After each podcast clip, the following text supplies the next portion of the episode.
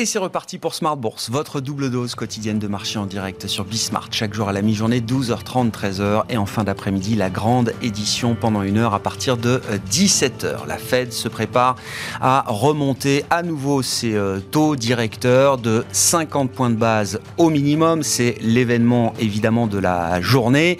Alors que les banques centrales dans leur ensemble sont en train de, de basculer en mode panique. Pour certaines d'entre elles, on a vu de plus en plus de hausses de taux non prévues ou des hausses de taux d'une ampleur qui n'était pas anticipée par les marchés. L'exemple le plus frappant aujourd'hui a été celui de la Banque centrale indienne, hein, qui a surpris avec une hausse de taux directeur qui n'était absolument pas prévue par euh, les euh, économistes et les opérateurs de marché à ce stade. En tout cas, première hausse de taux depuis juin 2018 pour la Banque centrale euh, indienne.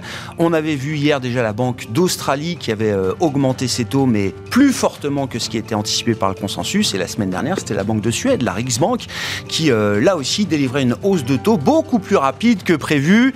Qu'en sera-t-il ce soir de la Réserve fédérale américaine et surtout du discours qui accompagnera cette euh, nouvelle euh, normalisation des taux d'intérêt aux États-Unis, avec en plus la question de la réduction du bilan. Voilà les sujets qui sont sur la table pour Jérôme Powell, notamment dans la session de questions-réponses face aux, aux, journalistes. Et puis demain, nous suivrons également la décision, sans surprise, d'une nouvelle hausse de taux de la Banque d'Angleterre la Banque d'Angleterre qui a déjà remonté deux fois ses euh, taux euh, de manière euh, consécutive ces, derniers mois. Dans l'environnement européen, l'Union européenne est en train de, de, préparer un nouveau package de sanctions contre la Russie. La Commission européenne a proposé aux États membres de décider d'un embargo sur le pétrole russe et les produits pétroliers russes, un embargo qui se ferait de manière ordonnée, graduelle, d'ici la fin de l'année. Les nouvelles sanctions euh, prévues euh, intègrent également de nouvelles sanctions financières contre le système bancaire russe en intégrant euh, notamment la plus grosse banque russe, Sberbank, au régime de sanctions actuel qui a déjà été décidé il y a quelques temps. On notera que les cours du pétrole réagissent positivement, il faut le dire, à la nouvelle de cet embargo pétrolier en préparation avec une hausse de 3,5-4% pour les cours du Brent ou les cours du brut léger américain. Voilà donc pour les sujets de marché euh, nous en discuterons dans un instant avec nos invités en plateau. Et puis dans le dernier quart d'heure, quelques éléments d'information sur la dynamique des flux à travers les flux ETF euh, e sur les 3-4 euh, premiers mois de cette année. Autant vous dire que l'invasion de l'Ukraine par Vladimir Poutine a, marqué un certain renversement en termes de, tendance et de dynamique de flux. Nous en parlerons avec le leader mondial des ETF, la compagnie BlackRock, bien sûr, et sa division iShares dédiée aux ETF c'est le responsable France d'iShares qui sera avec nous en plateau à partir de 17h45 pour ce décryptage de la dynamique des flux de marché.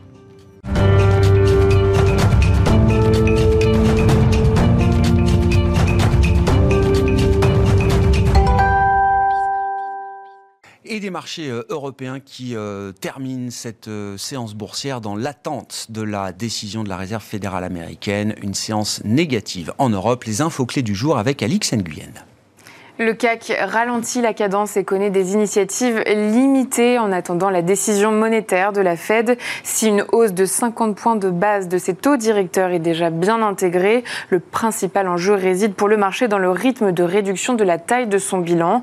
À 20h sera donc publié son communiqué suivi une demi-heure plus tard d'une conférence de presse de Jérôme Powell. On relève aussi un certain scepticisme quant aux potentiels effets de la proposition de la Commission européenne de réduire progressivement les les importations de pétrole russe.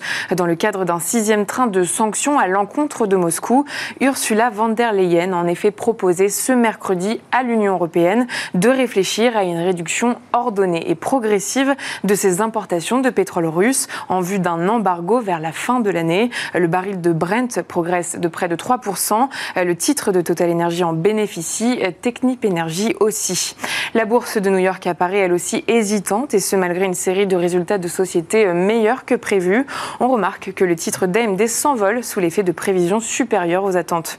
Sur le plan des indicateurs aux États-Unis en avril, d'après l'enquête ADP, le secteur privé a créé moins d'emplois qu'attendu. 274 000 créations de postes sont recensées. On relève par ailleurs qu'ADP a révisé à la hausse les résultats de l'enquête de mars. Les créations sont désormais au nombre de 479 000. Toujours aux États-Unis, en avril, la croissance de l'activité dans le secteur des services américains s'est révélée moins forte que prévu. L'indice ISM des services a reculé à 57,1 contre 58,3 en mars. Sur le plan des valeurs à suivre, le titre de Solvay euh, avance dans le vert. Le chimiste publie un bénéfice net sous-jacent en hausse de 54% à 369 millions d'euros et un EBITDA sous-jacent record à 712 millions en croissance organique de 20%. Du rouge pour EDF si le groupe fait part d'une forte progression de son chiffre d'affaires porté par la hausse des prix de l'électricité, un chiffre en hausse de 62% par rapport au premier trimestre 2021. Il prévient par ailleurs que cela pourrait ne pas se traduire dans les résultats. Et puis Maison du Monde voit son titre progresser sous l'effet de performances trimestrielles conformes aux prévisions. Le groupe annonce avoir généré des ventes de 313 millions d'euros. La journée de demain sera chargée en publication. On attend celle d'ArcelorMittal, AXA, Crédit Agricole, Société Générale, Stellantis et Legrand. Et puis après la Fed, ce sera au tour de la Banque d'Angleterre de faire part de sa décision. Tendance, mon ami, deux fois par jour, les infos clés de marché avec Alix Nguyen à 12h30 et 17h dans Smart Bourse sur Bismart.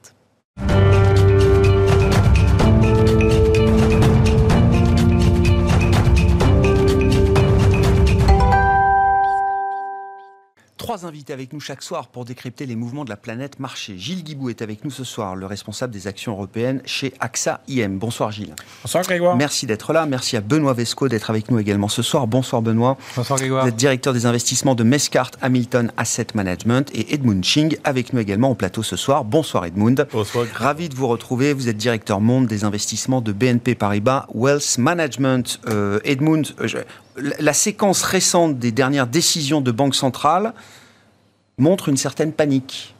Il y avait une urgence à normaliser là. Alors je ne parle pas de la Fed spécifiquement, qui est une banque centrale à part et qui euh, a une énorme influence et qui essaye de, tenir son rang avec une communication euh, la plus précise possible. Mais euh, euh, des banques centrales de rang inférieur, c'était la Banque de Suède, la Banque d'Australie, la Banque indienne, c'est pas des tout petits pays euh, non plus, se retrouvent complètement prises au piège au point qu'elles sont obligées de délivrer des hausses de taux à un moment qui n'était pas prévu ou d'une ampleur qui n'était pas prévue. Oui, mais on a deux moteurs pour cette panique. Le premier moteur, par exemple, dans le cas d'Inde et dans les, tous les, les économies des pays émergents, c'est tout simplement le fait que le panier de consommation est très basé sur l'énergie et sur l'alimentation. Et le prix énergétique, les prix alimentaires, ils ont explosé, même en Inde. Donc, euh, évidemment, la Banque d'Inde est comme obligée de réagir, malgré le fait qu'il ne maîtrise pas du tout ces deux coûts. Mm. Dans, le, dans le cas de la Suède, le Royaume-Uni et l'Australie, on a un autre problème. On a déjà le, le marché d'emploi qui, effectivement, est plein donc, tout le monde qui veut un travail a un travail aujourd'hui, première chose. Deuxième chose, euh, le marché immobilier, dans tous les trois cas, trois cas, est en surchauffe, à mon avis. Et donc, les banques centrales essayent de quand même gérer, euh, effectivement, dégonfler petit à petit une bulle spéculative dans le marché immobilier qui va être quand même, à mon avis, très difficile à achever au Royaume-Uni ou en Suède ou même en Australie. Hmm. Le Canada, le même problème encore. Et donc, on verra ce qui se passe là-bas. Mais on comprend qu'on est toujours dans l'idée qu'on peut être surpris par l'agressivité des banques centrales, malgré encore une fois une communication intense, malgré des messages qui sont déjà très agressifs. Pour aujourd'hui, pour la Fed, bah, on a l'impression que le risque, c'est celui d'avoir un Jérôme Powell euh, encore un peu plus agressif que ce qu'il n'a été jusqu'à présent. N'oubliez pas une chose importante, le point de départ. Le point de départ, c'est quasiment euh, le taux zéro, ou quasiment zéro. Donc, on n'a jamais vu ça. Jamais à l'histoire. Donc, euh, le prix de départ est tellement bas. Bien sûr, les banques centrales, au début, peuvent être agressives. La vraie question, est-ce qu'ils vont continuer à être agressifs en trois ou six mois? Mhm. euh, Maintenant, c'est facile. En trois, six mois, avec une économie mondiale en plein ralentissement, pas évident, à mon avis. Plus ils sont agressifs aujourd'hui, moins ils le seront demain? Ah oui, comme on dit en anglais, a stitch in time saves nine, c'est exactement la stratégie à mettre en place aujourd'hui. Euh, c'est exactement la stratégie que les banques centrales préfèrent faire euh, aujourd'hui. Ah ouais. Absolument. Et donc, est-ce qu'il y aurait de bonnes raisons pour la Fed d'aller plus loin que 50 points de base euh, ce soir, par Ah exemple? oui, pourquoi pas Parce que le point de départ est très, très, très bas. Donc l'idée, c'est peut-être de faire encore plus maintenant et beaucoup moins plus tard. Pour mieux gérer le ralentissement économique qui, qui- qui est déjà, qui est déjà en place. Si on regarde les scrutins ISM manufacturés ou même services, on est en plein ralentissement. On, on le sait. Et on le sait, et ça va être la même chose pour les ménages, ça va être la même chose pour les sociétés dans les, dans les prochains mois. Donc mieux de freiner maintenant, et après on peut aller plus lentement euh, plus tard. Ouais. Je, je notais alors que la, la, la volatilité sur les grandes classes d'actifs, actions, obligations, devises, n'a jamais été aussi élevée au moment où on se parle, à la veille d'une décision de la Fed, et ce depuis plus de 10 ans, euh, Benoît. Ça montre bien la crispation du marché sur ces sujets. Je suis désolé pour ceux qui en ont marre des banques centrales, mais c'est pour l'instant le seul jeu euh, dans le marché, hein, pour dire les Non, choses. c'est c'est clairement le driver des, des marchés actuellement. C'est les décisions des banques centrales qui sont, qui sont un tournant historique, hein, parce que ce qu'on va voir ce soir euh, avec la Fed, même si c'est simplement, entre guillemets, 50 points de base, c'est historique. hein, sur les, les, les 10-20 dernières années, on n'avait pas vu ça. Donc, euh, donc il est assez logique que les marchés... euh, soient assez nerveux dans ce, dans ce changement de ton. Euh, et puis, euh, là aussi, hein, les, on voit bien dans les banques centrales, vous l'avez évoqué, c'est les faucons qui sont à la manœuvre, hein, les, les, les gens les plus durs euh, de, de, de ces équipes-là. Là aussi, ça faisait longtemps qu'ils avaient été à chaque fois déjoués depuis euh, une vingtaine d'années. Ils étaient systématiquement pris en défaut dans leurs commentaires puisqu'on faisait l'inverse de ce qu'ils disaient. Et là, Il faut dire que l'inflation était toujours inférieure à ce qu'on prévoyait pendant au moins 10 ans. hein, donc, euh, justifié, justifié. Mais, mais voilà, ils reprennent, ils reprennent euh, de, de, de, de- de la crédibilité, ils sont suivis. Euh, c'est moins favorable par les- pour les marchés, évidemment. Et puis, c'est tout le paradoxe de cette situation, c'est-à-dire que les banques centrales doivent combattre cette inflation, puisque c'est généralement leur premier objectif. Et on voit bien que les anticipations dans les marchés sont maintenant ancrées au-dessus de 3 en zone euro aux États-Unis, et c'est pas tolérable pour les banques centrales.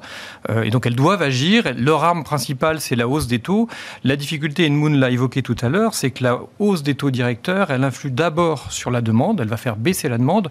Or, l'inflation vient essentiellement de facteurs externes, euh, chaîne d'approvisionnement, hausse des matières premières, etc., qui n'ont pas vraiment, qui ne sont pas vraiment dépendants des hausses directeurs. hein. Donc, euh, la difficulté, c'est que l'arme qu'elles vont utiliser, ces banques centrales, n'est pas totalement adaptée euh, à, à l'objectif euh, qu'elles doivent, qu'elles doivent atteindre. la question du bilan, euh, de la réduction du bilan de la Banque centrale américaine. Donc je rappelle, l'idée c'est de ne pas réinvestir pour faire baisser le bilan de 95-100 milliards de dollars euh, chaque mois, partant d'un bilan qui est gonflé à 9 000 milliards euh, aujourd'hui.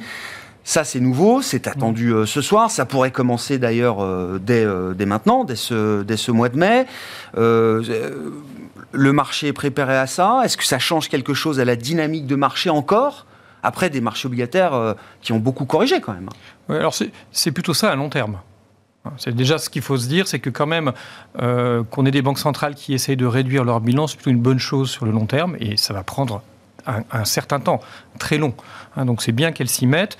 Ça, ça a quand même un impact sur la dynamique des flux, c'est évident. Alors pour le moment, il ne se voit pas vraiment paradoxalement, notamment aux États-Unis, puisque euh, globalement, quand on regarde le, le- le stock d'émissions euh, comparé euh, au, au stock de, de baisse de, de- de bilan, on va être assez équilibré. Mais à moyen terme, ça a un impact et, et ça drive globalement les, les- les- les rendements obligataires. À nouveau, c'est un facteur de hausse de taux supplémentaire. Ouais, de resserrement. Quoi. Ouais. Ouais. Bon, sur les banques centrales, euh, qu'est-ce qui. Qu'est-ce qui vous interpelle ou pas, euh, d'ailleurs, aujourd'hui, euh, Gilles? Et puis on peut inclure la, la BCE, parce que dans, euh, là aussi, de plus en plus agressif, juillet devient non, non seulement live, mais on a l'impression qu'un lift-off, une première hausse de taux de la BCE en, en juillet, est en train de s'écrire en ce moment. Je pense que ce, que ce que pas grand monde avait anticipé, c'est les mouvements qu'on a pu avoir sur les devises. Et quand on voit un dollar qui descend à 0,5, ça signifie pour l'Europe de l'inflation importée. Donc, qu'est-ce qui détermine le cours d'une devise? Alors, il y a énormément de théories là-dessus, mais un des éléments, c'est quand même le différentiel de taux d'intérêt. Donc, avoir une banque centrale américaine qui devient plus agressive dans sa remontée de taux, quelque part, ça contraint les autres banques centrales à réagir, pas tant parce qu'elles elles souhaitent le faire, mais en réaction pour défendre leur monnaie, pour éviter une dépréciation ultérieure qui viendrait nourrir encore plus l'inflation qui est exogène. Parce que, in fine, le prix, le prix du pétrole, il est en dollars. Pas encore en roubles, mais il est encore en dollars. Mmh. Et donc, si le, dollar, ça, si, le dollar, si, le dollar, euh, si le dollar monte, en réalité, on va rajouter de l'inflation. Donc, ces réactions inattendues, en réalité, il faut peut-être aussi les lire sur il faut éviter d'exagérer le, le côté inflationniste lié à l'appréciation de dollar, parce que le dollar s'est apprécié contre toutes les devises. Donc ça, c'est la première réflexion qui me vient. Et donc, oui, c'est un peu une surprise, mais en fait, personne avait vraiment prêté attention euh, euh, au, au niveau du dollar, et je pense qu'il n'y avait pas beaucoup de stratégistes qui voyaient le dollar à ces niveaux-là en début d'année. Euh, L'autre point, c'est que je peux faire la Banque centrale. Elle pourrait, parce qu'effectivement, plutôt que de remonter ses taux, elle pourrait aussi dé- décider d'avoir une action peut-être un peu plus agressive. Je ne sais pas si elle va le faire, mais ça pourrait, sur justement la baisse de son bilan.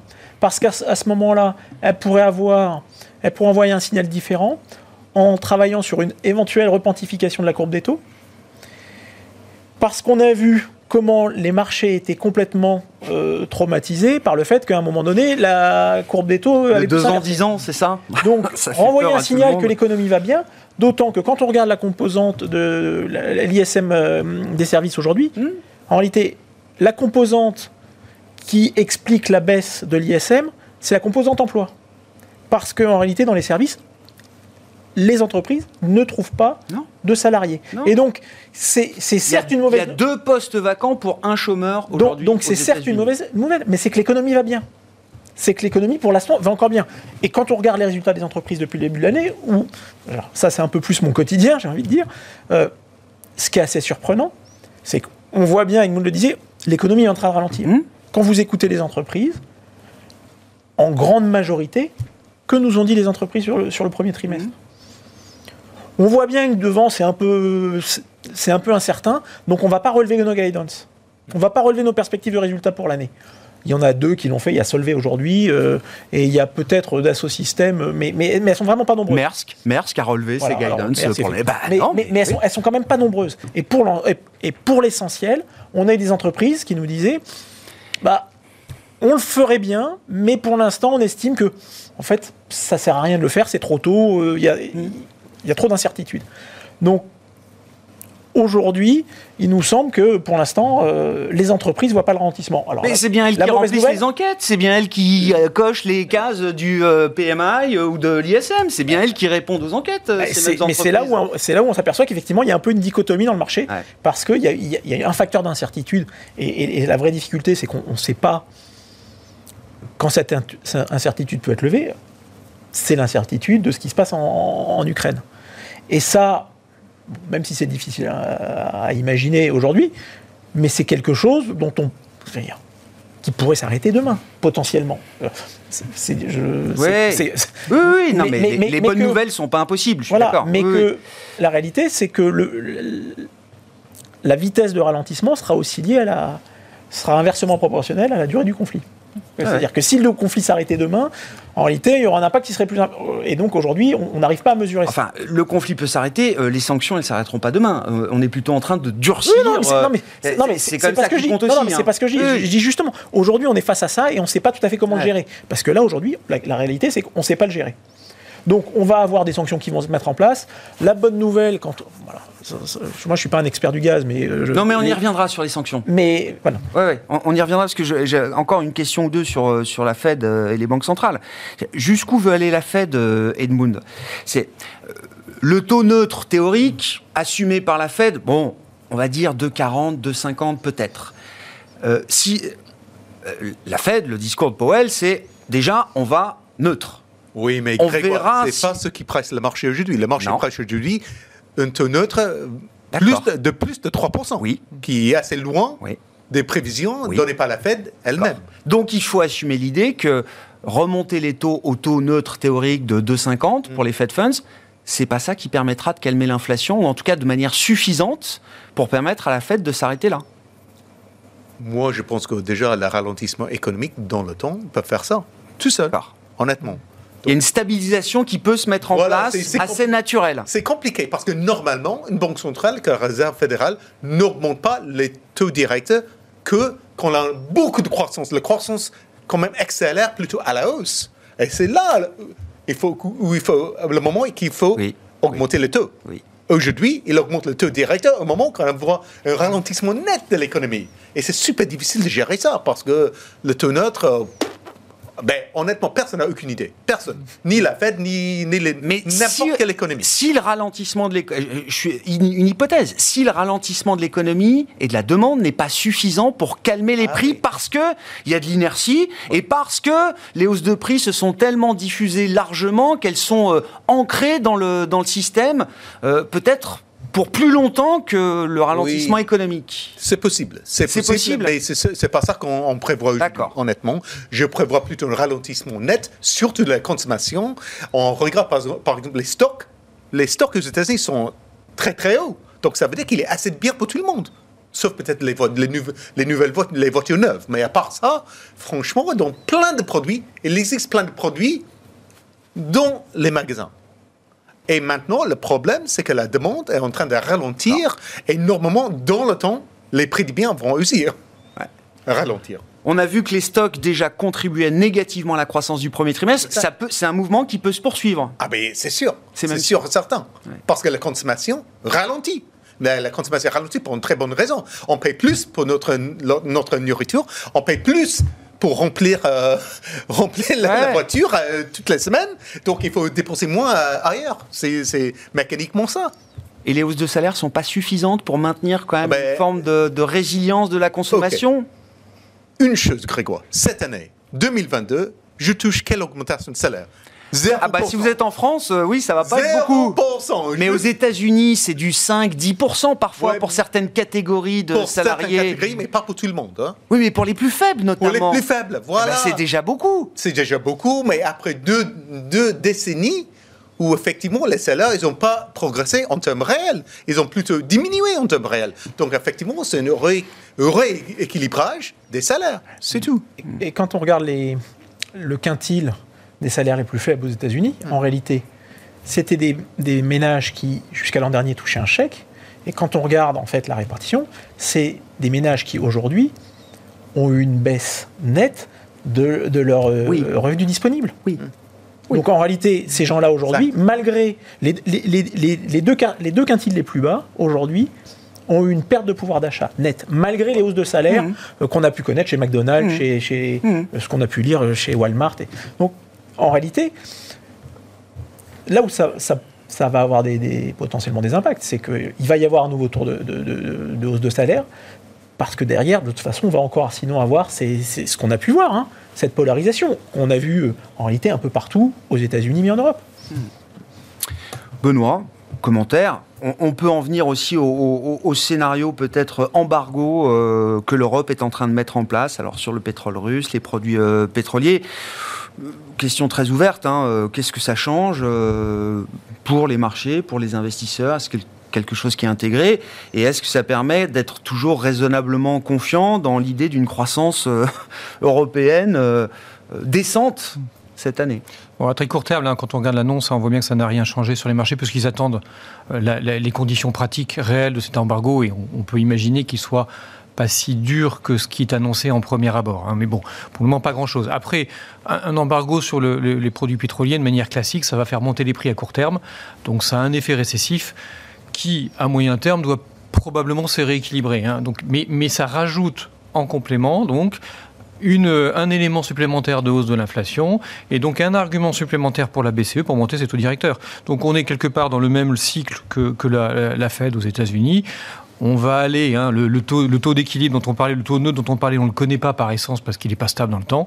Et donc on va aller euh, jusqu'au bout pour trouver ce taux d'intérêt, euh, ce taux, de, ce taux neutre. Et pour le trouver, il va falloir passer par un ralentissement économique hein, et des deux côtés. Et c'est ça, c'est ça qu'on est en train de, de vivre en ce moment. Oui, donc on avance en terre inconnue, quoi, de ce point de Oui, vue-là. oui. Oui. Et de- si l'embargo euh, européen s'arrête pas au pétrole, on a tous compris que c'était quand même le gaz euh, qui Ouais. avait le plus d'important. euh, Impossible d'avoir une barre sur le gaz compliqué. naturel en Europe en 2020. Impossible. Parce que ça garantit une récession très dure en Allemagne, mais même partout. Donc ça, c'est sûr et certain, ils vont jamais faire ça. Jamais. Oui, je, je comprends la rationalité économique euh, de la réponse, euh, Edmund, mais si on est dans une dimension euh, politique, non, Même. vous y croyez Non, pas Ils vont Hmm. perdre trop de votes. N'importe quel gouvernement va sortir aux prochaines élections. Garanti. Voilà, donc c'est pour ça ils vont jamais le faire. Ce, qu'on commence à lire, c'est qu'en réalité, s'il devait y avoir un ban sur le gaz, on pourrait avoir un ban qui pourrait se mettre en place d'ici Voilà. 5 à 6 mois. Voilà. Pourquoi? Parce qu'en réalité, ça serait le temps nécessaire pour reconstituer les réserves, remplir, les réserves, Oui. remplir, remplir tous les réservoirs Pour l'hiver. pour l'hiver, ce qui Et ensuite, la substitution permet. Voilà. Donc c'est dire oui, on va prendre un, mais en fait on va on va le prendre dans six mois, ce qui fait un effet d'annonce, mais ce qui fait qu'entre temps on, on évite le côté le plus dur. D'accord. Comment, Et- comment et on maintient l'approvisionnement en gaz, sachant qu'il y a quand même des exigences, si on rentre un peu dans la technique, euh, Gas for Rebel, ça, ça existe. Euh, la Pologne et euh, la Bulgarie en ont déjà fait les frais. Il y a des échéances de paiement pour les grands acheteurs euh, euh, de gaz euh, européens, les énergéticiens, qui arrivent mi-mai, fin mai. Il faut bien qu'on trouve un moyen de ne pas provoquer la rupture à ce moment-là. euh. Non, mais effectivement, et c'est ce qu'on vient de dire là, c'est que c'est du structurel et pas du conjoncturel qu'on va mettre en place. Donc ça prendra du temps. Ouais. Il est clair que euh, le fournisseur, le- le- le- la Russie comme fournisseur principal de l'Europe, c'est probablement derrière nous. Mais ça prendra encore beaucoup de temps et plusieurs trimestres avant que ça se mette réellement en place. Après, c'est quoi la conséquence? C'est votre question euh, indirecte derrière. La conséquence, c'est des prix énergétiques plus élevés. Puisqu'il va trou- falloir trouver d'autres sources d'approvisionnement. Ces sources d'approvisionnement, on pourra les trouver euh, dans des, euh, dans- dans- auprès d'autres producteurs, mais on les trouvera auprès d'autres ressources plutôt renouvelables et qui, à court terme, seront probablement plus chères. Tout sera plus cher. Ouais. Renouvelable ou pas renouvelable. Ah oui, Bon. c'est sûr. Comment, non mais comment on assure là le, les, les quelques semaines euh, Il faut, il faut simplement espérer que le ton soit doux en Ouais. Europe. Ouais, ouais. Parce que- Jusqu'à cet hiver. Jusqu'à cet hiver. Non, mais exact. Parce Ouais. que effectivement, la demande de chauffage baisse, donc la demande pour le gaz naturel baisse aussi. Voilà, on consomme moins de gaz en été. Hmm. Voilà. Sur, sur les entreprises, donc n'oublions pas, on est quand même en pleine période de publication de, de résultats, donc on a suivi des publications un peu euh, emblématiques, mais euh, qu'est-ce que vous retenez des, des messages des entreprises à, à ce stade hein? On a déjà évoqué la question avec Gilles, mais on peut, on peut y revenir avec vous, euh, Benoît. Et puis de la manière dont le marché réagit aussi aux, aux publications. Oui, alors on vient de le dire, hein, ce qui est intéressant, c'est que les publications, elles sont plutôt, elles sont plutôt bonnes. Hein, on avait plein d'éléments qui pouvaient nous inquiéter. En fait, les, les- les entreprises, elles réalisent tout à fait correctement leur, euh, leur trimestre. Il est évident que dans cette conjoncture-là, elles n'ont aucun intérêt à s'avancer sur les prochains trimestres. Euh, ça ça- ça n'aurait pas de logique, à moins d'avoir des, des très fortes convictions, vu l'environnement très difficile pour n'importe quel directeur financier de, de vous dire euh, voilà ce qui va se passer fin 2022. Mhm. Donc elles sont très prudentes sur l'horizon et c'est logique, euh, mais, mais, mais l'exercice est plutôt bien réalisé. Alors Qu'est-ce que ça veut dire pour le moment sur, sur les prochains trimestres? Euh, Ça veut dire que quand même les marchés actions, ils vont avoir du mal à se projeter, hein, parce qu'on n'a pas de perspective ou elles sont prudentes les perspectives. Donc c'est très difficile pour les marchés actions pour le moment de se dire euh, tout va bien euh, et on peut repartir à la hausse. Donc pas de moteur pour une performance positive à court terme sur les marchés actions. En fait, je pense que le principal frein pour le moment, comme sur les marchés obligataires, c'est que d'abord sur les marchés actions, il va falloir savoir jusqu'où on va du côté des banques centrales. Mm. Hein, euh, Ouais. C'est quoi, le, point d'arrivée de ces hausses de taux directeurs? Quand on en sera à peu près au, au clair sur ce point-là, on pourra se projeter sur une séquence de résultats. Mais, mais c'est encore trop tôt. Qu'est-ce qu'on aura envie de racheter Parce que, bon, le, le Nasdaq à moins 20, euh, historiquement, déjà, ça, ça Mhm. doit quand même alerter un peu les, les esprits pour des horizons de temps euh, long Oui. terme. Euh, est-ce que, est que moins 20, c'est déjà, c'est déjà une limite pour la, la baisse du Nasdaq Ou est-ce que ça peut être beaucoup plus? Parce que dans le moins 20 du Nasdaq, il y a quand même une majorité de valeurs qui sont déjà à moins 50, voire euh, moins 60, moins 70. Et si le Nasdaq est à moins 20, c'est grâce à euh, deux, trois valeurs, type euh, Microsoft, euh, type euh, Apple, type euh, Alphabet Google. Euh, Tesla euh, a décroché, euh, Nvidia a décroché, euh, Netflix a décroché, Amazon a décroché. Parle quand même de, grosses valeurs. Là. Oui, c'est très intéressant ce qui se passe sur le Nasdaq parce que c'est annonciateur d'un nouveau cycle qui, vient de s'enclencher. Hein, le, cycle précédent, on va dire 2009-2019, euh, il, a été, euh, il, a, il a favorisé certaines valeurs technologiques. Alors, il a favorisé le marché action de manière globale par la baisse des taux, hein, essentiellement, hein, et le rachat d'actions aux États-Unis. C'était les deux gros moteurs. Ils ont vécu, ils n'étaient pas forcément les, les, moteurs les plus sains à, mmh. moyen terme. Hein. Et on rentre dans un nouveau cycle où ces valeurs-là, euh, côté technologique, elles, vont elles doivent se réinventer, où on va trouver d'autres champions. Euh, je, reprends l'exemple, par exemple, d'un Facebook qui essaye de se réinventer, qui cherche, hein, parce qu'il a bien compris que le moteur des dix dernières années, il, est fini. Il faut le trouver maintenant, le nouveau moteur. Hein. Et même la croissance infinie des utilisateurs, ça c'est fini. Euh, on, voit bien hein, l'exemple frappant de Netflix, hein, euh, alors que pourtant il est, il est plus récent dans ce modèle-là. Euh, ça, ça commence à caler. Donc les nouveaux moteurs, ils sont différents. Le cycle qui s'annonce, il est différent. Il est plus sain à notre sens parce que c'est plutôt un cycle d'investissement des entreprises et que le moteur, dans ces cas-là, il est, il est, beaucoup plus durable et plus positif. C'est que les entreprises doivent investir, doivent doivent réinvestir massivement. Elles réinvestissent où? Dans des thématiques de transition. Euh, il faut absolument qu'elles y aillent. Elles n'ont pas le choix. Hein. donc ça, c'est très important et c'est des dizaines de milliards année après année pendant les prochaines, prochaines dizaines d'années. Mmh. Hein. Mmh. Donc c'est essentiel. Euh, elles doivent se réinvestir dans la digitalisation. La digitalisation, c'est pas forcément la technologie de ces dix dernières années. Hein, c'est pas forcément Facebook justement. Hein. C'est autre chose. Hein. C'est d'autres acteurs. Euh, est-ce que les acteurs gagnants de la, de la décennie précédente seront les mêmes? C'est pas évident. Et d'où ce phénomène sur le Nasdaq qui est, le plus criant, parce que c'est lui qui concentre bien toutes ces valeurs-là, euh, qui est le grand perdant, parce qu'il va falloir euh, qu'il y ait une certaine rotation euh, dans les valeurs de, l'avenir. Mais, mais, on, va retrouver, hein, on va retrouver des vainqueurs, parce que les entreprises doivent faire leur, leur mue sur la transition énergétique, c'est obligatoire, et doivent faire leur mue sur la digitalisation.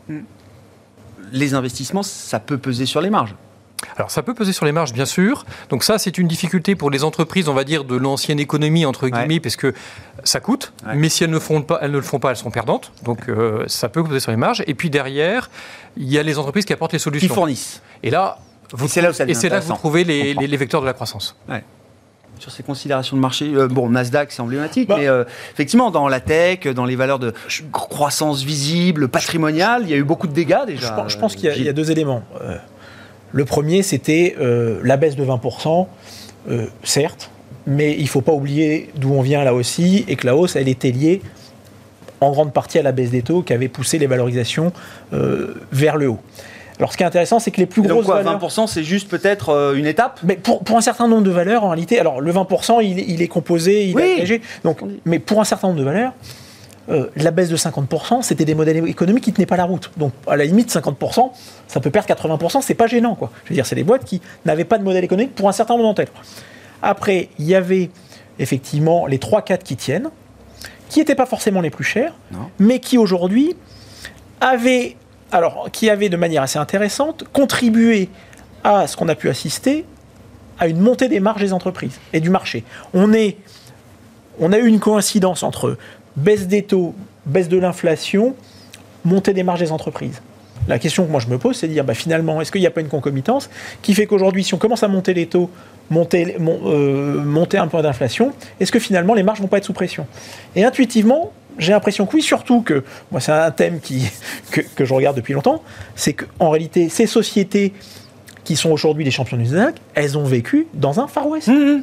Et que Apple, entre les amendes, mais le fait de ne plus pouvoir vendre ses câbles euh, comme, il, comme il le souhaite, de devoir partager sa puce NFC, euh, de plus avoir les cookies, tout ça. Ces petits grains de sable mis bout à bout, ça, ça, ça change un peu le cas d'investissement. Mais ça change un peu parce qu'en réalité, ce chiffre d'affaires qui était fait, additionnel, mais qui ne supportait pas de coût marginal ou très peu, en réalité, avait un effet démultiplicateur sur le résultat. Donc, faut pas oublier qu'aujourd'hui, l'effet de levier opérationnel, il a fonctionné à la hausse il peut fonctionner à la baisse. Et là encore, on se dit, c'est pas cher. Ça reste encore des. Il ne s'agit pas de dire que c'est mort, hein. mais c'est dire à un moment donné, on peut avoir des, révisions à la baisse, y compris sur ces sociétés-là. Donc, première chose. Deuxième chose, où est-ce qu'on peut investir? Et donc, la montée des taux, c'est dire, on va continuer, on, a encore de la place pour avoir une normalisation euh, de la divergence de valorisation qu'on a pu observer depuis le début de l'année. Et aujourd'hui, cette normalisation n'est pas encore terminée. Est-ce ah qu'on va la faire? Est-ce qu'on va aller jusqu'au bout? Jusqu'où? On verra. C'est- pas sûr qu'on Mais pour l'instant, on est dans la phase Mais- ascendante. Oui, mais, oui. mais aujourd'hui, on a on n'est pas revenu sur les moyennes historiques entre euh, euh, l'écart de valorisation entre les valeurs les plus chères et les valeurs moins chères. Première observation. Deuxième observation, où est-ce qu'on investit? Bah, Effectivement, euh, là, je pense que les transformations en cours de l'économie offrent des opportunités. Euh, et les opportunités dont on parle, c'est toutes les transformations nécessaires. Alors, il y a bien entendu euh, la euh, digitalisation, hein, c'est comment on refait, comment on retravaille nos chaînes de, de production pour être plus efficients, pour travailler plus à façon, euh, de manière plus personnalisée. Mais c'est tout, toute, le, toute la, tr- la, la transformation pour passer d'une économie qui fonctionnait au pétrole sur une économie qui va fonctionner à l'électricité. C'est plus de 4 trilliards d'investissements, dont une grosse partie dans les réseaux. Euh, et donc euh, toutes les, tout ce qui peut être lié à l'efficience énergétique, et c'est toutes les économies circulaires. C'est-à-dire aujourd'hui, on a un problème de ressources. Donc aujourd'hui, moi, s'il y a bon, on parlait de fonds thématiques. S'il y a aujourd'hui une thématique qui m'intéresse de manière un peu transversale, c'est cette thématique. Alors, qui, qui va se confondre avec le SG, avec les- c'est cette thématique de soutenabilité de l'économie. Comment on fait pour avoir un modèle de développement d'entreprise qui soit soutenable dans le temps, c'est-à-dire qui soit conscient des ressources qu'il utilise et pour les utiliser mieux. Ces thèmes-là, ils sont attaqués sur les marchés, Mais parce qu'il y a une partie de ces sociétés-là qui sont trop chers. il y avait une partie de ces sociétés-là qui était trop chère. Oui. Mais, Mais oui, mais c'est bien un problème pour mais- mais pas l'investisseur. toutes. Mais pas toutes. Les, les sociétés de services aux collectivités, qu'ennuyait Ah tout oui. le monde, Ah oui. tout le monde, Ah les oui. réseaux dont on a déjà parlé ensemble, les Iberdrola, aujourd'hui, c'est des sociétés qui sont en hausse. Alors après, vous allez me dire, oui, mais les éoliennes. Les éoliennes, le problème des, des fabricants d'éoliennes, c'était la même chose quand ils, fabriquent- ils, ils faisaient des turbines à gaz, c'est des boîtes qui font pas de profit. Bon, bah, donc, euh, vou- vouloir penser que parce que Mhm. c'est du vent et puis du gaz, ces boîtes-là vont mettre du profit, peut-être. Moi, il n'y a, rien qui le prouve. Donc, euh, je pense que après, il faut regarder les, comptes de résultats des entreprises. C'est pas parce que ça devient à la mode que c'est pour ça que les modèles économiques sont mieux. Sur la partie investissement, euh, Edmund, bon, Nasdaq à moins 20 déjà dans une logique patrimoniale. Est-ce que est-ce qu'on regarde euh, déjà en ce moment? Et puis. Est-ce qu'il y a un excès de, pessimisme dans le marché qui peut, je sais pas, déclencher quelque chose de plus positif si jamais les mauvaises nouvelles qu'on craint euh, ne se matérialisaient pas euh, totalement, ou même si des bonnes nouvelles apparaissaient euh, par miracle Oui, mais honnêtement, si on regarde la performance entre 2011 et 2021 du, de l'indice Nasdaq, c'était quand même phénoménal. Et peut-être, maintenant- quand même, tous les investisseurs ont oublié plusieurs autres secteurs comme les matières premières, les pétroliers. Je dis, je m'en fous, j'achète que la tech et j'oublie les autres secteurs. Bah, le, le régulateur leur a dit il faut arrêter aussi à un moment d'acheter euh, Ouais, ces boîtes-là. bah, bah, maintenant, euh, les priorités, les priorités politiques, géopolitiques, mais aussi économiques, ils ont bien changé maintenant. Mm, Donc peut-être c'est la rotation sectorielle énormissime que se met en place. Il faut maintenant vendre la technologie plutôt pour acheter les, les producteurs de matières premières. Même après les mouvements déjà de rééquilibrage qui Ah peuvent oui. paraître spectaculaires, vous dites attention, quand on dézoome, Oui. c'est peut-être pas fini. Voilà, parce que Grégoire, on a vu un sous-investissement colossal dans les matières premières, dans les mines, dans les puits pour le gaz et pour le pétrole depuis 10 ans. 10 ans.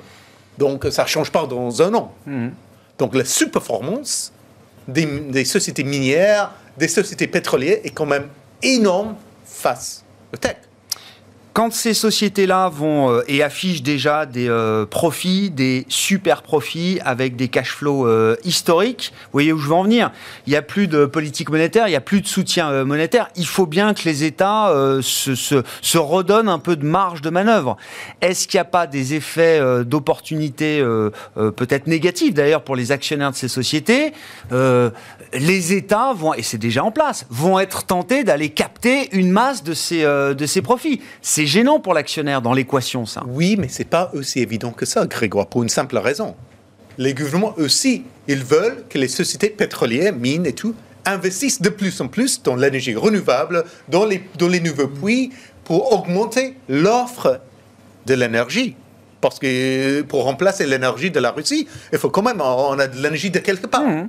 D'accord Donc c'est difficile de dire d'un côté, on va mettre un impôt supplémentaire sur toutes, euh, toutes les sociétés pétrolières parce qu'ils gagnaient trop de, trop, trop de profits, mais en même temps en, en disant que ben, il faut qu'ils investissent de, de plus en plus.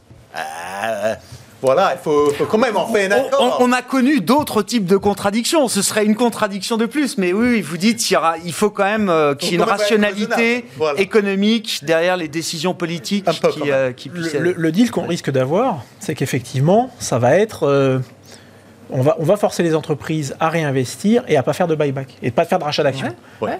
Parce qu'aujourd'hui, ce qu'on voit, c'est que certaines sociétés pétrolières disent bon, en fait, aujourd'hui, j'ai énormément de cash que je vais commencer euh, à racheter mes titres. Et ce, qu'on risque, ce, ce à quoi on risque d'assister, en réalité, c'est de voir ces entreprises qui, aussi pour le bien collectif, vont dire ben non, finalement, je vais plutôt réinvestir et accélérer mon réinvestissement parce qu'en plus de ça, ça va me permettre d'accélérer ma transition. Euh, Donc ça va devenir des boîtes de croissance, quoi. alors attention, parce que dans un premier temps, c'est dilutif sur les, sur les, sur Ah la oui, rentabilité. Exact, ça Et- dépend de la marge de rentabilité. hein. et- et donc là où ça va être compliqué, on, on a déjà vu, hein, euh, le gouvernement italien, c'est le premier à l'avoir Bien fait sûr. passer, à venir taxer les, Bien sûr. les surprofits des, valeurs- des valeurs énergétiques. Pourtant, il connaît quelque chose en économie, euh, le président et- du Conseil dedans, et a- et- dedans, il y a ENI. Et dedans, il y a ENI. Alors qu'on dit c'est que les valeurs pétrolières, parce que les profits sont pas locaux. Ouais. Hmm. Donc il, y a- il y a- il- il va y avoir un deal. Et c'est là où aujourd'hui les sociétés euh, euh, utilities, des services collectifs sont intéressantes. C'est parce qu'en fait aujourd'hui, les gouvernements, un certain nombre de gouvernements ont essayé de mettre un cap sur les prix d'électricité. Et en réalité, ils n'y arrivent pas parce que sinon, les- c'est ce qu'a fait Iberdrola en Espagne. C'est-à-dire, vous me mettez un cap, j'arrête d'investir. Bah oui. Et donc, en fait, aujourd'hui, elles ont une situation où Ouais, il y a un besoin d'investissement. Et ces investissements ne se feront que Donc, il y a un rapport de force. Et aujourd'hui, il y a un rapport de force qui, moi, depuis que je travaille, n'a jamais été aussi favorable pour ces secteurs-là. Pour ce secteur-là. Et c'est pour ça qu'aujourd'hui, je trouve que Face à la puissance publique, face à l'hyper-étatisation Bah, à laquelle on l'exemple. Ouais, ouais, non, non. espagnol, pour moi, est, est- est criant. Et, et c'est ce qui fait que, et pour moi, ça a été un, un peu un wake-up call en me disant. Ouais. Le, le secteur n'a jamais été aussi, aussi bien placé à un moment donné où les prix de l'électricité et les prix montent. Donc, euh, Ouais. Bon, intéressant. Euh, bon, est-ce que, euh, de manière euh, générale, là, on est encore très positionné. Alors, il y a les tendances de long terme, mais euh, on se protège encore du risque inflationniste à ce stade. C'est encore dans les portefeuilles quelque chose qui est très présent. Être à l'écart euh, euh, de l'obligataire, être long dollar, enfin toutes les grandes tendances là qui marquent les 3-4 premiers mois de l'année. C'est encore quelque chose qui est euh, dans une approche euh, globale macro. Non, toujours, à euh, notre sens, c'est maintenant un peu tard de se protéger contre la hausse de l'inflation. Euh, alors sur la partie obligataire, qui est, qui est la- la- le- au, cœur du, au cœur de la crise actuelle, hein, parce que c'est c'est- c'est là que les, les baisses sont les plus fortes en, en- en relatif, on, on est plutôt en train de réinvestir progressivement, puisque là, on retrouve des opportunités en termes de rendement. Hein, C'est la bonne nouvelle de cette crise, c'est qu'enfin, on retrouve des taux positifs sur le marché obligataire. Ça semble étonnant, mais c'est bien ça. hein. C'est, euh, on, re- on revient, on revient vers un monde normal obligataire. Donc on commence progressivement à réinvestir pour reprendre du rendement dans les portefeuilles. Il faut le faire très progressivement puisque, on l'a vu tout à l'heure dans les, les décisions des politiques monétaires, on ne sait pas exactement encore où on va. Donc se protéger contre l'inflation, probablement trop tard. Commencer à jouer les hausses de taux, oui, bien sûr. Euh, et puis sur la partie action, euh, on voit bien que la volatilité va rester de mise à court terme. Euh, ça ne veut pas dire qu'il n'y a pas des opportunités quand on voit hein, ces perspectives de long terme dont on, qu'on évoque tous. hein. On passe d'un monde où les ressources étaient selon notre perception infinies à un monde où les ressources sont limitées. Ça change complètement, euh, c'est un changement de paradigme majeur pour les entreprises qui apporte aussi des opportunités majeures. Hmm. Pour le moment, le marché ne fait pas le tri. Et donc quand le marché baisse, euh, il baisse un peu sur tout. Et c'est à nous aussi de faire ce travail-là de sélection pour trouver les valeurs de demain qui, ont des vraies opportunités et qui vont baisser euh, pour le moment comme, comme les autres. Petit tour de table rapide pour prendre votre sentiment sur la Chine. Euh, on n'aura pas le temps de faire toute l'histoire chinoise, mais est-ce qu'à un moment, on, on- on peut imaginer que, je sais pas, une deuxième partie d'année soit un peu meilleure sur le plan économique, sur le plan sanitaire et peut-être sur le plan des euh, marchés chinois euh, également, même si euh, l'investissabilité des marchés chinois est remise en cause aujourd'hui, ça, ça soulagerait quand même un peu tout le monde, j'ai l'impression. La, la Chine, dans notre scénario, c'est un peu la déception de l'année parce qu'on on misait beaucoup comme un moteur de croissance pour l'année à venir, puisque après une année 2021-2000 décevante, le, le gouvernement avait tout intérêt à relancer. On voit bien qu'avec la politique zéro Covid, tout ça est complètement mis à mal et que même s'ils vont tout faire pour relancer, l'impact sera plutôt en 2023. Donc ce moteur de la croissance, il est malheureusement complètement mis à mal et, et- et en plus, euh, ça rajoute euh, une zone d'incertitude sur l'inflation. Cette politique de zéro Covid, elle perturbe elle aussi les chaînes d'approvisionnement euh, et elle complique la lisibilité de l'inflation. Donc voilà, ça c'est une déception pour l'année et je pense que les points positifs arriveront plutôt en fin d'année ou en 2023. D'accord. Donc, pas pour, euh, pas pour tout de suite, dans le temps des marchés en tout cas. Sur la Chine, euh, Edmund Sur la Chine, globalement, on est neutre pour l'instant, mais je vois le deuxième semestre de l'année plus positif pour la Chine parce que je vois que le taux de Covid en net baisse en Chine Première chose. Deuxième chose, euh, la politique monétaire va toujours va être assouplie encore plus mm. pour booster la croissance économique. Et enfin, la réglementation des sociétés technologiques, je pense qu'enfin, on, on, vers la fin qui est vraiment la peur pour les investisseurs, surtout étrangers, euh, à investir dans Alibaba. C'est impossible quand, les règles changent tous les jours. Vous avez vu qu'il y a un grand symposium là qui va réunir les, les, grands dragons technologiques chinois et les officiels à Pékin. Il y aura de belles photos, j'imagine. Ça va je pense, je pense peut-être on va avoir un grand accord entre le gouvernement d'un côté et les grandes sociétés technologiques chinoises de l'autre côté. Hein. La grande réconciliation après la grande répression. Oui Non Non. Oh. Bah, c'est l'avantage ou l'inconvénient d'un marché comme la Chine, c'est qu'il n'y a, a, a qu'une seule personne qui décide. Donc quand il va décider de réaccélérer, ça va être un peu plus facile. Ben, euh, je sais pas, parce que pour l'instant, ils sont empêtrés quand même dans le, Covid qui complique les efforts de relance. On peut baisser les taux, faire ce qu'on veut, euh, les gens sont confinés, ça ne consomme pas. Quoi. pour l'instant, ils gèrent ça, mais, mais, mais on, l'a vu quand ils décident de réaccélérer. Bon, la, question où ça, ça, ça, ça, ça, peut déposer des questions pour les marchés euh, autres, c'est qu'effectivement, c'est un, un, point important dans la contribution à la croissance mondiale. Et, oui. et donc, cette contribution, elle sera moins de cette année, sans doute un peu mieux l'an prochain. Bon, à suivre, la Fed ce soir, la Banque d'Angleterre demain pour revenir sur le temps court des euh, marchés, mais des décisions évidemment importantes à suivre dans cette séquence Banque Centrale. Merci à vous trois, Edmund Ching, BNP Paribas Wealth Management, Gilles Guibou, AXA IM et Benoît Vesco, Mescart Hamilton Asset Management étaient les invités de Planète Marché ce soir.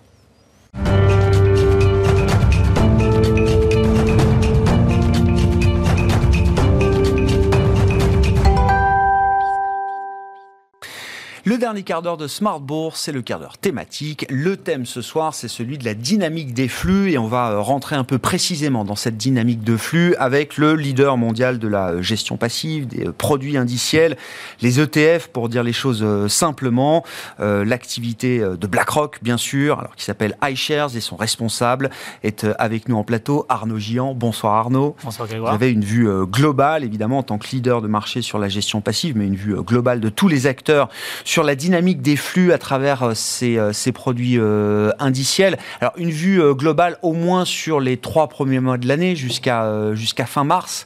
Donc déjà, je veux bien qu'on reprenne un peu cette histoire-là. Qu'est-ce que vous avez pu observer des tendances de, de, de flux justement dans votre dans votre industrie?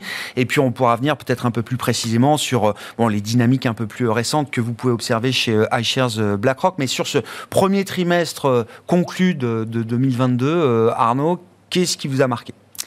Euh, alors il y a plusieurs choses euh, déjà à, discerner. Il y a deux histoires euh, sur le premier trimestre. donc si on regarde juste les chiffres et qu'on prend, qu'on dézoome, on est sur un très bon trimestre en ligne avec 2021.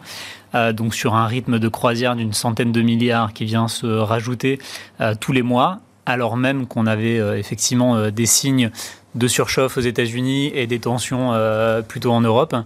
Euh, les choses qui ont un petit peu basculé, c'est que euh, effectivement sur la partie zone européenne, on était dans l'attente d'un redémarrage effectivement de l'activité. On avait vu aux États-Unis, les États-Unis beaucoup plus forts en 2021.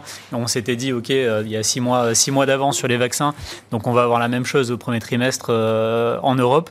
Ça s'est pas passé pareil. Donc on a eu le début d'année très prometteur. Donc, euh, un, euh, les, marchés et deux, les flux euh, sur les actions européennes ont été très forts.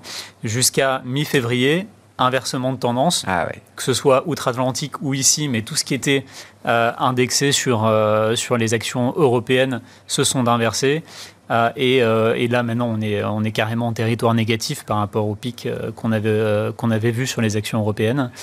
Euh, Comment vous qualifiez d'ailleurs les, les, les, sorties que vous avez pu observer sur les produits euh, euh, actions européennes Ça a été brutal, violent. C'est si on donne un peu de perspective par rapport à ça, ou, ou est-ce que ça reste mesuré, ou est-ce qu'il y a eu un peu de panique peut-être à travers à travers les, les flux de collecte et de décollecte en l'occurrence? C'est pas forcément des, des ventes paniques comme on a pu connaître dans les autres crises, parce qu'on a des à on a très souvent en fait des, euh, des petits rebonds, donc c'est vraiment venu, euh, euh, j'ai envie de dire progressivement. en fait, aujourd'hui, on réalise qu'on est drivé par la macro, c'est-à-dire qu'on avait vu avec cette pandémie plutôt la micro revenir un petit peu, c'est-à-dire qu'on avait des allocations sectorielles qui étaient très marquées, des dispersions assez importantes. Aujourd'hui, enfin, si vous me demandez quels sont les trois thèmes du moment à la lecture des flux, encore une fois, c'est inflation, inflation, inflation. Donc, on est vraiment drivé par ça, et donc les ETF jouent vraiment ce rôle-là, mais on voit que c'est quand même par à coup. On a souvent euh, une très mauvaise nouvelle, euh, une euh, un hmm. peu plus mesurée, et on repart un peu à la baisse. Donc on a eu ces à-coups sur les actions européennes. Il y a eu quand même malgré tout deux histoires, c'est-à-dire qu'on parle de l'Europe très souvent au sens large. Maintenant, on va devoir faire un peu de distinguo parce que les, les actions eurozone c'est elles qui ont été ciblées. Euh, alors, de part euh, peut-être la dépendance par rapport euh, à l'énergie et, le conflit, mais quand on regarde le UK, le UK s'en sort très bien. En performance et également en termes de flux. la Suisse aussi, peut-être un peu neutre dans le. Voilà, exactement. et donc, on a vraiment deux histoires. Mais ce qu'on a eu sur le premier trimestre qui est assez marquant, c'est qu'on n'a pas eu du tout des ventes euh, massive. C'est-à-dire qu'on a ces réallocations, mais encore une fois, j'ai dit, on garde le rythme de croisière et mois après mois. Au global, ça reste une collecte globalement positive pour euh, l'industrie. Très positive. Euh, si on regarde les matières premières, on a effectivement au mois de mars un record. Je pense que les gens ne s'attendaient pas nécessairement à atteindre ce record alors qu'on a connu sur 2020 une histoire extraordinaire sur le premier semestre en valeur refuge. Et là, on a battu ce record-là euh, sur le mois de mars avec 11 euh, milliards et des brouettes de sur un mois de flux sur, euh, un mois de flux sur l'or. il y avait aussi des déboires, si vous vous souvenez, sur les crypto-currencies à cette période-là. Donc les gens qui se ok, est-ce que les cryptos vont prendre le relais de l'or? Ben Là, je pense qu'ils ont révisé leur, leur position. Donc tout ça, effet cumulé, a été très positif. sur l'obligataire, c'est un peu plus compliqué. Mais donc, on était malgré tout sur une collecte positive, mais qui cachait derrière deux histoires. Un, les valeurs refuges, très court en duration. Euh, on s'attend effectivement, euh, comme tout le monde, à, on attend les, résultats, mais, à malgré tout des hausses. Euh, et, une histoire sur le crédit qui est beaucoup plus compliquée. Donc là, on a par exemple sur les, segments high yield qui sont très représentés sur, sur les ETF, on est sur des décollectes de l'ordre de 30% des encours. D'accord. Et euh, c'est des records, mais vraiment, euh, on, est, euh, on est en retrait euh, très massif sur. oui, bien sûr. correction obligataire, les banques centrales montent les taux, les taux remontent, les primes de risque montent, etc. On connaît la, la mécanique, mais donc ça se traduit effectivement par des décollectes importantes sur cette partie AI. Est-ce que ça se calme euh, ou pas euh, Donc ça, c'était l'histoire euh, premier trimestre. Juste pour compléter un peu la, vision, on avait aussi des, des, réallocations sectorielles assez marquées. donc premier, on a eu en fait, pour accompagner ce que j'expliquais sur la partie, on se positionne sur l'Europe et ensuite on divorce complètement. Mm. On avait pareil sur les financières. Euh, donc on a eu effectivement ce euh, emblématique des marchés européens, effectivement. Emblématique des marchés européens, plus euh, la, le durcissement de la politique monétaire. donc c'est vrai qu'on a une pontification de la courbe qui, qui est plus là. Donc on est, ou en tout cas on l'anticipe qu'elle sera plus là. Et donc voilà, les financiers sont pénalisés. coup d'arrêt là-dessus. Exactement. sur la partie croissance, on, effectivement, on avait sur 2020-2021, comme vous le savez, une histoire sur les techs, euh, et sur la santé qui était très marquée. Les deux sont euh, des moteurs de, euh, de, croissance avec des valorisations qui sont très sensibles au taux d'intérêt. Mmh. Donc les deux ont été pénalisés d'un point de vue rotation sectorielle. Et le grand gagnant, entre guillemets, la seule constante, c'était l'énergie. donc les, les secteurs énergie, qui soient gérés en thématique, c'est-à-dire que dans les nouvelles technologies qui émergent avec malgré tout ce, ce, ce côté un peu croissance mais qui sont quand même portés euh, d'un point de vue flux, notamment parce qu'on attend de la technologie et des ruptures pour la durabilité euh, en ce qui concerne l'énergie et l'énergie classique parce que euh, de, l'énergie élevée. Et en fait, je pense qu'il y a, c'est assez intéressant de voir que les flux se sont davantage portés sur les énergies en action plutôt qu'en direct.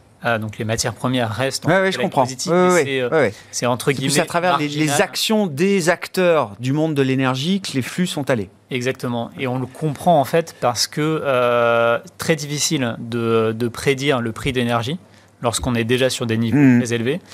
Par contre, euh, de s'attendre à ce que ces prix restent élevés et donc améliorent les marges euh, de, de ces compagnies, c'est probablement plus simple et c'est probablement ce que les, les, euh, les investisseurs anticipent. Donc, cette amélioration de marge, quand on regarde en fait en général les prix qui sont euh, utilisés dans les valorisations de ces entreprises, on regarde plutôt des, euh, des prix qu'on appelle forward, donc c'est-à-dire euh, éloignés, dans lesquels on ne va pas impacter toute la volatilité des marchés, du marché spot, donc euh, de- des, des prix réels, et on va plutôt voir un, un prix d'équilibre, mais qui aujourd'hui est beaucoup plus bas que le prix spot. Bien sûr. Du coup, Ouais, on s'attend, si on reste avec cette marge, Ouais. avec une amélioration, donc voilà. Ouais, ouais. Donc, on, s'est plutôt, on a plutôt vu des positionnements là-dessus.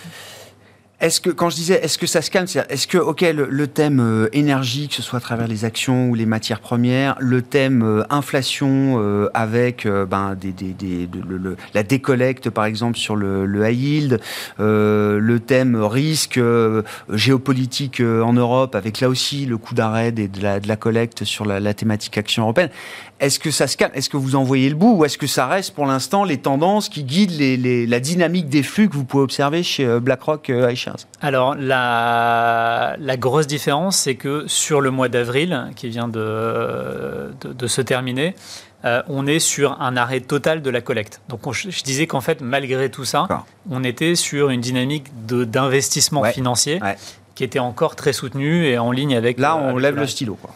Là, exactement. Là, on est euh, sur un coup d'arrêt, alors même qu'on on sait que le, j'ai envie de dire, l'industrie ou le marché génère euh, une centaine de milliards à déployer, on les déploie plus. D'accord. Euh, donc, on est sur un coup d'arrêt. ouais.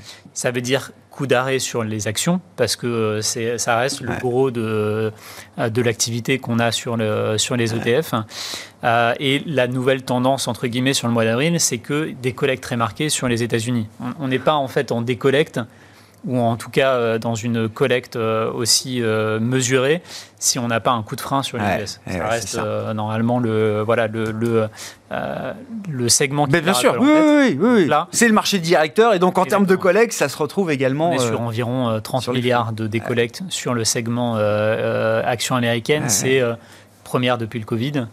Euh, Et euh, on continue bien sûr à avoir cette euh, pression vendeuse sur l'Europe également, euh, mais beaucoup plus mesurée parce que bah, de toute façon en termes de positionnement, il reste plus oui, tant que ça. c'est ça. On arrive déjà à des niveaux très bas en termes de, de détention. Euh, exactement. Donc là, d'un point de vue macro, euh, clairement, on est Ouais, sur, euh, sur un. Et vous l'expliquez, c'est quoi. C'est gel des décisions d'investissement. Là, plus personne veut prendre aucune décision en attendant d'y voir plus clair. Non, mais pour dire les choses simplement, c'est le- l'idée euh, sous-jacente. Euh, Il y, y a effectivement un peu d'attentisme. On est rentré dans la saison de publication Ouais. en se disant ok, on, on va essayer d'y voir un peu plus clair et on n'y arrive pas trop. Donc euh, on attend ensuite les, les taux directeurs de la Fed pour savoir si on a une, une tendance à lire. Euh, mais euh, on est sur, euh, sur effectivement beaucoup d'attentisme. On se souvient un peu, c'est un proverbe qui, qui revient souvent, hein, sell in May and go away C'est vrai qu'il y a ça on aussi. est, on est vraiment un peu là-dedans en se disant est-ce que ça sert à quelque chose d'être investi sur les prochains mois de l'année Euh, Donc on, on a un petit peu Ah ouais, ces phénomènes. Si on regarde d'un point de vue euh, sectoriel et factoriel, euh, peut-être pour essayer de lire des, un, petit pouls plutôt en Ah ouais. on va dire dérivé. On a tous les mêmes phénomènes de rotation que j'expliquais avec les financières d'un côté, pour le coup tout le reste de l'autre. C'est-à-dire qu'on a quand même euh, des flux positifs sur euh, toutes les catégories euh, qu'on avait évoquées, donc Ouais, ouais. les grandes familles, hein, technologie, Ouais, ok. les, euh, l'énergie bien sûr, la santé. Donc tout ça reste, reste encore une sorte de barbel entre les cycliques, qui, les financières hein, vraiment visées Hmm. et attaquées. On est sur une décollecte, je crois, de, de 7 milliards. Et en face de ça, on a 10 milliards sur les, les grands secteurs qui sont qui sont voilà drivés. Oui, plus croissance quoi. Exactement, beaucoup plus croissance. Merci beaucoup, très instructif Arnaud, hein, cette vision. Alors sur le premier trimestre, la vision globale et puis les grandes tendances du mois d'avril que vous avez pu observer chez chez BlackRock. Arnaud Gian qui était à mes côtés pour ce décryptage et ce panorama de la dynamique des flux sur ces quatre premiers mois de l'année 2022, responsable de l'activité iShares chez BlackRock, invité du quart d'heure thématique ce soir. On se retrouve demain à 12h30 en direct sur Bismart.